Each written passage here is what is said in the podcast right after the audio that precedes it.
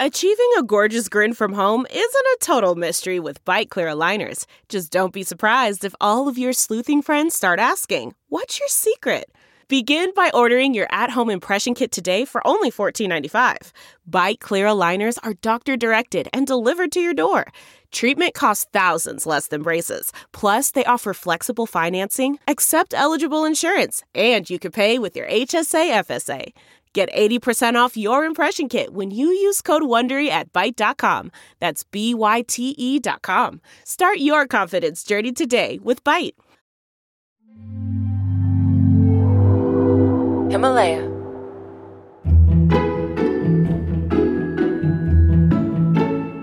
In the early stages of the COVID crisis, governments around the world took quick action to support their economies. As lockdowns shuttered businesses, governments quickly introduced emergency packages. They increased spending on healthcare and gave money to people working in industries most hit by the lockdowns. The U.S. passed several bills that collectively pumped $2.8 trillion into the economy to help support struggling businesses and families in the first half of 2020.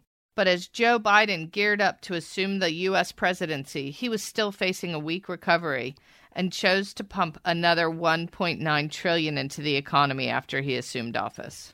A lot of politicians were worried that if they didn't do enough, the recovery could take years, much as it did following the global financial crisis in 2008. I think that worry was on everyone's minds. Governments often step in to counter booms and busts in an effort to keep the economy on track, and you want to do the right amount.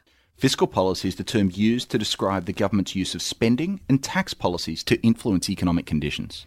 And fiscal policy is our topic on this week's Think Like an Economist with me, Betsey Stevenson. And I'm Justin Wolfers.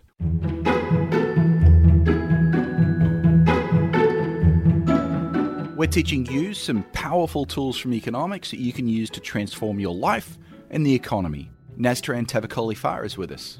Last episode, we looked at monetary policy and how central banks set interest rates. Now we're going to discuss how policymakers can adjust government spending and tax policies to help tame business cycles. This is known as fiscal policy when the government changes its spending or tax policy. Governments use expansionary fiscal policy, which is spending more or cutting taxes when the economy is weak, and they're hoping to stimulate demand for more output. And they engage in contractionary fiscal policy, cutting government spending and or raising taxes when the economy is starting to overheat and they want to reduce demand. In a recession, the problem businesses face is that there's just not enough demand. People don't want to buy stuff, so businesses have to cut back. They produce less and they create fewer jobs. During the COVID pandemic, people stopped buying a lot of things like movie tickets, hotel stays, restaurant meals, gym memberships. But also, people just cut back across the board because they weren't sure if they might lose their job later on. So people get a little conservative in their spending. And the people who worked in each of these industries, they lost their jobs. They couldn't pay rent. They couldn't buy basics like food. So those painful cuts spurred the economy to an even deeper recession as they cut back more, and that led to more layoffs, which led to more cutbacks and so on. The COVID recession provides a really unique lens for considering what can happen. GDP fell sharply in March and April of 2020. Much of that was driven by plummeting consumer spending. But a big COVID relief package passed the US Congress in March 2020, right? Yeah, in fact, there were three bills that passed, and they put a lot of money in people's hands. And while people didn't start going to the movies or hotels and restaurants because of COVID, it did stop and reverse some of that snowball effect, and consumer spending really picked up. In fact, consumer spending rebounded in May, even though the pandemic was still accelerating. The worst of the pandemic hadn't ended, but the worst of the recession had ended because of that increase in government spending. So the government gives people money and they spend it, and that's expansionary fiscal policy. That's one way to do it. Both the Trump and the Biden administration sent out checks to nearly every American in the wake of the COVID recession. Tens of millions of people also receive payments through unemployment benefits. These are called transfer payments because they transfer money from the government's account into your bank account. Because these transfers don't involve any production, they aren't directly counted as an increase in GDP, but they can boost demand and output and employment by incentivizing the people who get those payments to spend more. Likewise, a tax cut puts more money in people's hands, and if you've got more money in your hands, you're more likely to spend more. And what about when the government makes purchases directly? That also stimulates demand. I mean, if there are a bunch of unemployed people and underutilized equipment, it's a great time for the government to build things like bridges and roads or fund research projects or update their computer equipment. When the government purchases things or contracts or services, then it's competing with the private sector, who might also like to try to hire those workers or that company or buy that product. With less demand from the private sector, it's a good time for the government to get its projects done and realise when the government spends money, there are also second and third round effects. When the government pays Betsey's construction company to build more roads, she'll need to hire more workers. Those newly employed workers, they might buy more sandwiches at your deli, Naz. And if I hire more people to make those sandwiches, they'll then use some of their new income to buy clothes. So the clothing store owner now has more money, which she might spend on something else. And so it goes on, as an initial dollar of spending will have broader ripple effects. So, what Justin's describing is the multiplier effect. This is the idea that an extra dollar of government spending can cause output to rise by more than a dollar. The multiplier effect exists because of the interdependence principle.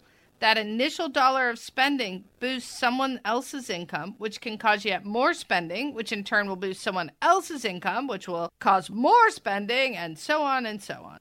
The multiplier effect is really important when the economy is in a slump because then there's plenty of scope for businesses to expand their output if only they could get more customers.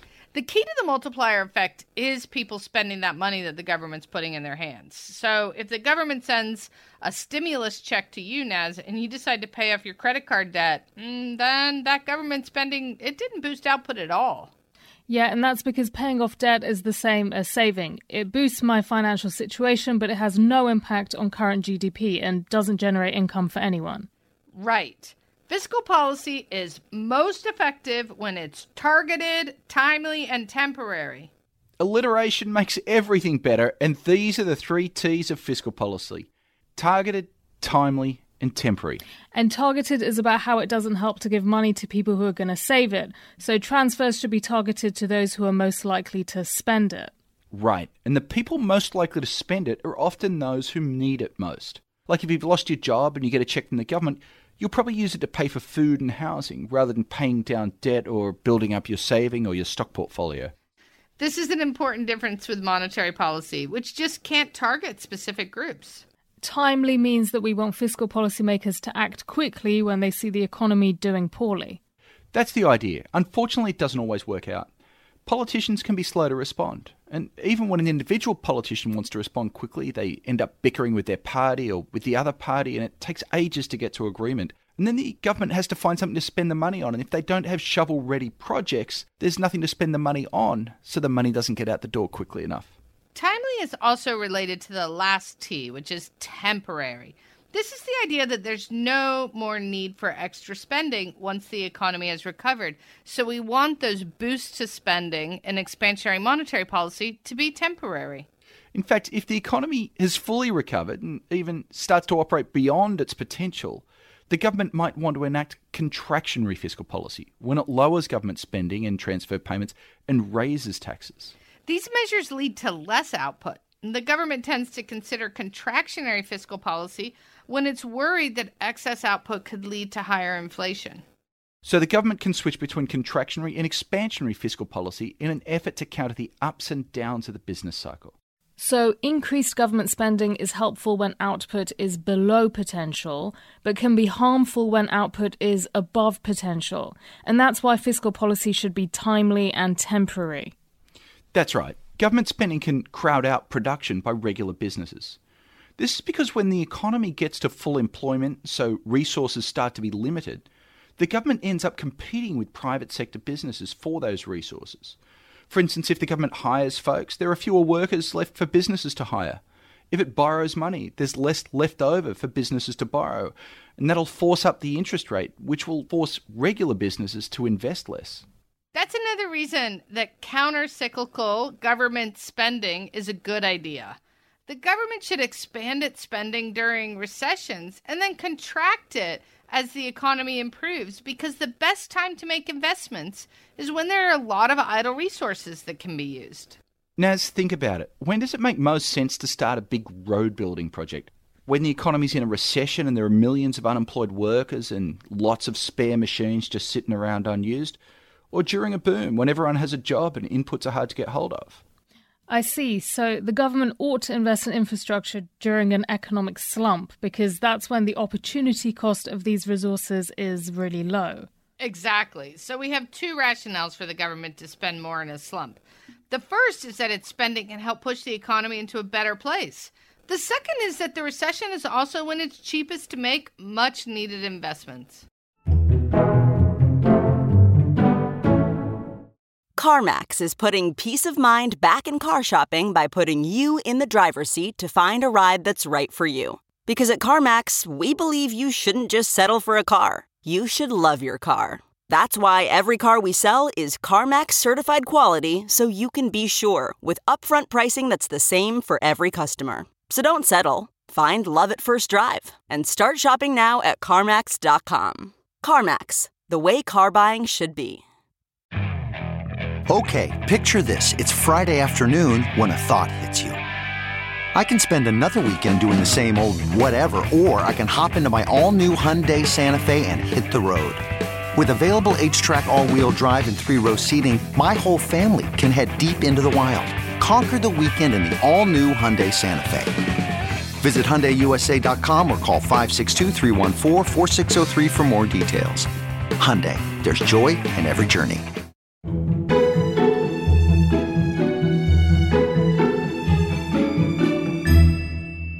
Last point about crowding out cautions against extra government spending or cutting taxes when the economy has recovered and is operating at its potential. Some of this happens automatically because as the economy improves, people earn more, so they pay more in taxes. They also apply for fewer benefits from safety net programs.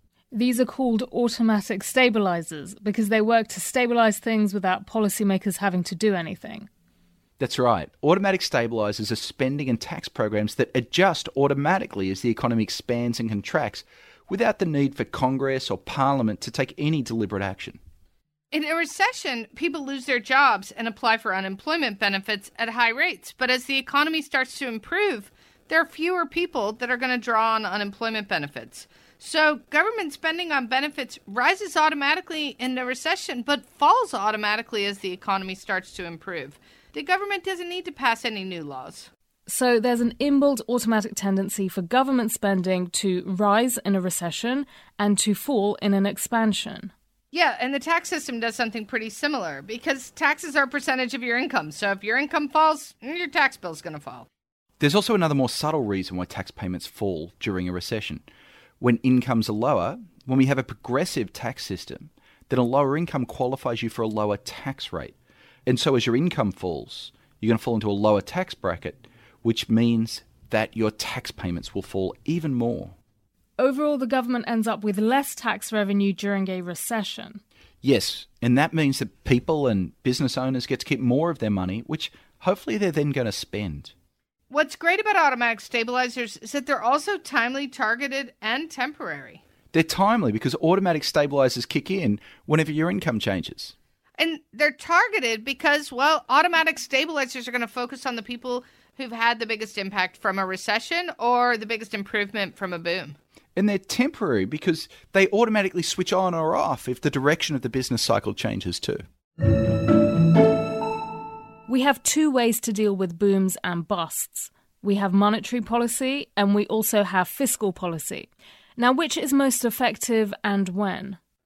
Well, monetary policy is more nimble central banks like the Fed are always assessing the state of the economy and they can implement changes in the interest rate literally by simply scheduling a meeting with the relevant policymakers.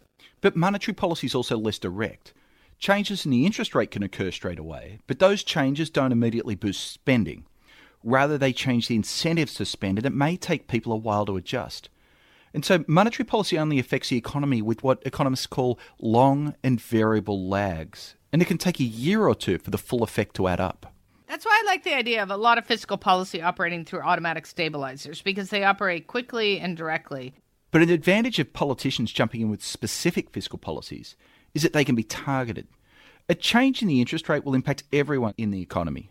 But say a particular industry or region is having trouble, say as the service sector was during the COVID recession, Well, fiscal policy can be targeted to particular people in that industry or in the affected regions. And we could make even more automatic stabilizers respond in a more targeted way, like her unemployment insurance idea. Fiscal policy is especially important when interest rates are already low, an idea known as the zero lower bound. Meaning that nominal interest rates can't be set to below zero. That's right. And so central banks sometimes find they can't cut rates any further. When that happens, fiscal policy is essential.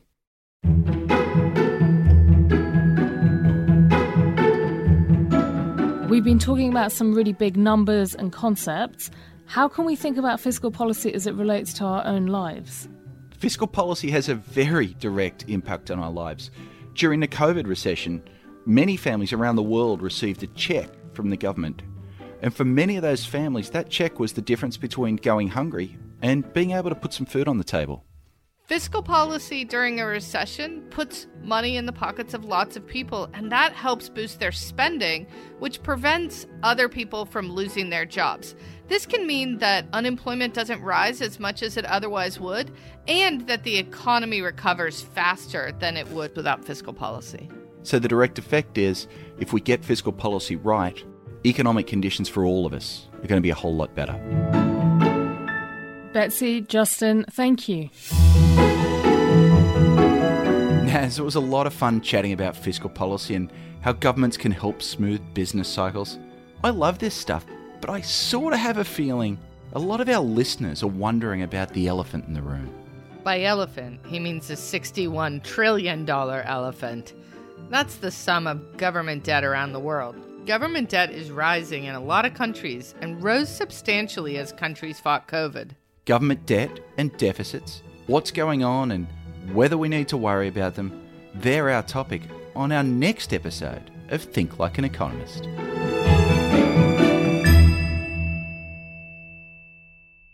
Thanks for listening. There's a lot more from this show and others like it on the Himalaya Learning platform. Himalaya Learning provides bite sized courses from world class thinkers and industry experts for you to enjoy in the app on the go. For exclusive content, including bonus episodes and supplemental materials, go to himalaya.com slash econ and enter promo code econ at checkout for your first 14 days free. Himalaya.com slash econ has loads of great shows like ours, so try it out using the promo code ECON at checkout to get your first 14 days free. It's time to think like an economist. One, two, three, four. Those are numbers, but you already knew that. If you want to know what number you're going to pay each month for your car, use Kelley Blue Book My Wallet on Auto Trader. They're really good at numbers. Auto Trader.